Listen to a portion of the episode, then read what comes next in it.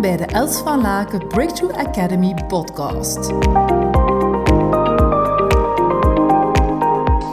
Goedemorgen, goedemorgen. Ik heb beloofd dat ik jullie zou inspireren deze week, eh, want vrijdag ga ik natuurlijk iets geweldigs aankondigen. Vandaag wil ik het met jou even hebben over waarom dat we, de twee redenen waarom we de dingen doen, maar om niet, niet de juiste dingen doen. Waarom doen we eigenlijk niet de juiste dingen? Dus ik, ik, was al aan het vertellen eerder door, uh, over een van de onderneemsters die, onderneemsters die ik ken. En ik kan dat zelf ook herkennen wat zij mij verteld heeft. Ze zegt ja, ik moest eigenlijk bepaalde zaken ondernemen naar mijn eigen programma. En in de plaats ben ik eigenlijk operationeel, operationeel werk gaan doen voor mijn klanten. En er waren zowel beide dames die ik toen sprak, die vertelden mij dat. En ik herken dat ook. Ik herken dat ook dat ik soms gewoon andere dingen voorneem, terwijl dat niet de juiste dingen zijn die ik te doen heb op dat moment. Dus wat is dan hetgene waarom we dat doen? Waarom doen we niet de juiste dingen? Waarom doen we gewoon operationeel werk? Doen we zaken die op ons doel staan, maar die misschien minder van belang zijn? Nu, er zijn natuurlijk wel verschillende redenen, maar er zijn er twee die ik vandaag wil toelichten.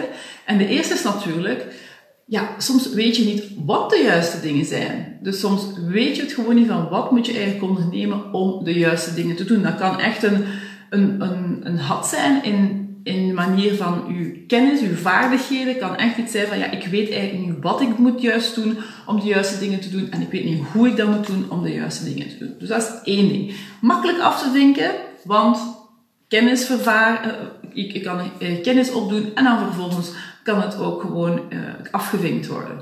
De tweede is een beetje lastiger, want de tweede heeft natuurlijk te maken tussen wat dat jij tussen jouw oren aan het vertellen bent. Dus als ik dan terugkijk naar die twee prachtige onderneemsters die ik aan het spreken was, um, ja, wat is dan de reden waarom ze dan uiteindelijk die zaken doen die operationele zaken in plaats van de juiste dingen te doen. Want zij weten, ze zijn allebei gevestigde ondernemers, ze weten wat ze doen en hoe het werkt. Dus dat is voor hen geen probleem. Dus de eerste reden wordt dan eigenlijk afgevinkt. Wat blijft er dan nog over? Waarom doen zij dan die andere zaken? Waarom ik ook? Waarom ga ik dan bijvoorbeeld operationele zaken afvinken in plaats van bijvoorbeeld een Facebook Live te doen? Omdat ik weet dat dat is wat ik moet doen om jullie te inspireren en jullie te laten kennismaken met mij. Wel, ik was met die dames aan het praten en zij vertelden mij van ja, oké, als ik dan vervolgens um, wegstik in mijn product, ja, de naam Out There, en dan gaat het inderdaad over jou. Als onderneemster is het, ben jij vaak het gezicht van jouw product of jouw dienst. Ik ook. Ik ben Els van Laken Breakthrough Academy, dus mijn naam zit letterlijk ook in mijn bedrijf. Dus ik ben ook het boegbeeld van deze organisatie. Wat betekent dat? Waarom zouden we dan soms toch nog angstig zijn om de juiste dingen te doen als we het eigenlijk weten wat we moeten doen? Wat denk je? Angst. Angst. We zijn angstig. We voelen ons angstig. Want iemand zou nog wel eens een opmerking kunnen maken over ons.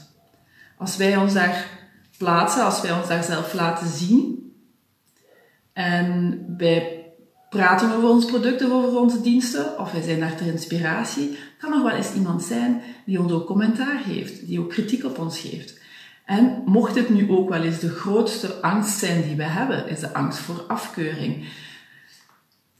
Wat als iemand dan uh, dingen over ons vertelt, waar we absoluut vaardigheden kunnen rondleren, zodat we daar niet zo um, door aangedaan moeten zijn, maar ook vooral onszelf niet proactief gaan tegenhouden. Want die vrouwen die ik sprak, zijn in zichzelf zij proactief aan het tegenhouden. Kunnen dus eigenlijk hun product helemaal in de wereld zetten. Ze weten hoe, wat ze moeten doen, maar ze doen het niet omdat er daar toch een bepaalde angst zit. En um, weet je, ik kan alvast zeggen, zeker ook als je naar vrouwen communiceert, als je vrouwen als doelgroep hebt, zal je altijd wel iemand hebben die commentaar heeft. De vraag is natuurlijk, hoe dat je daarmee omgaat met die kritiek. En wat je eruit kan leren en dan vervolgens kijken van hoe kan je weer verder gaan. Want ik ben nogal iemand die dan zoiets heeft van oké, okay, just put yourself out there. You'll make mistakes. Ah, ah, for sure.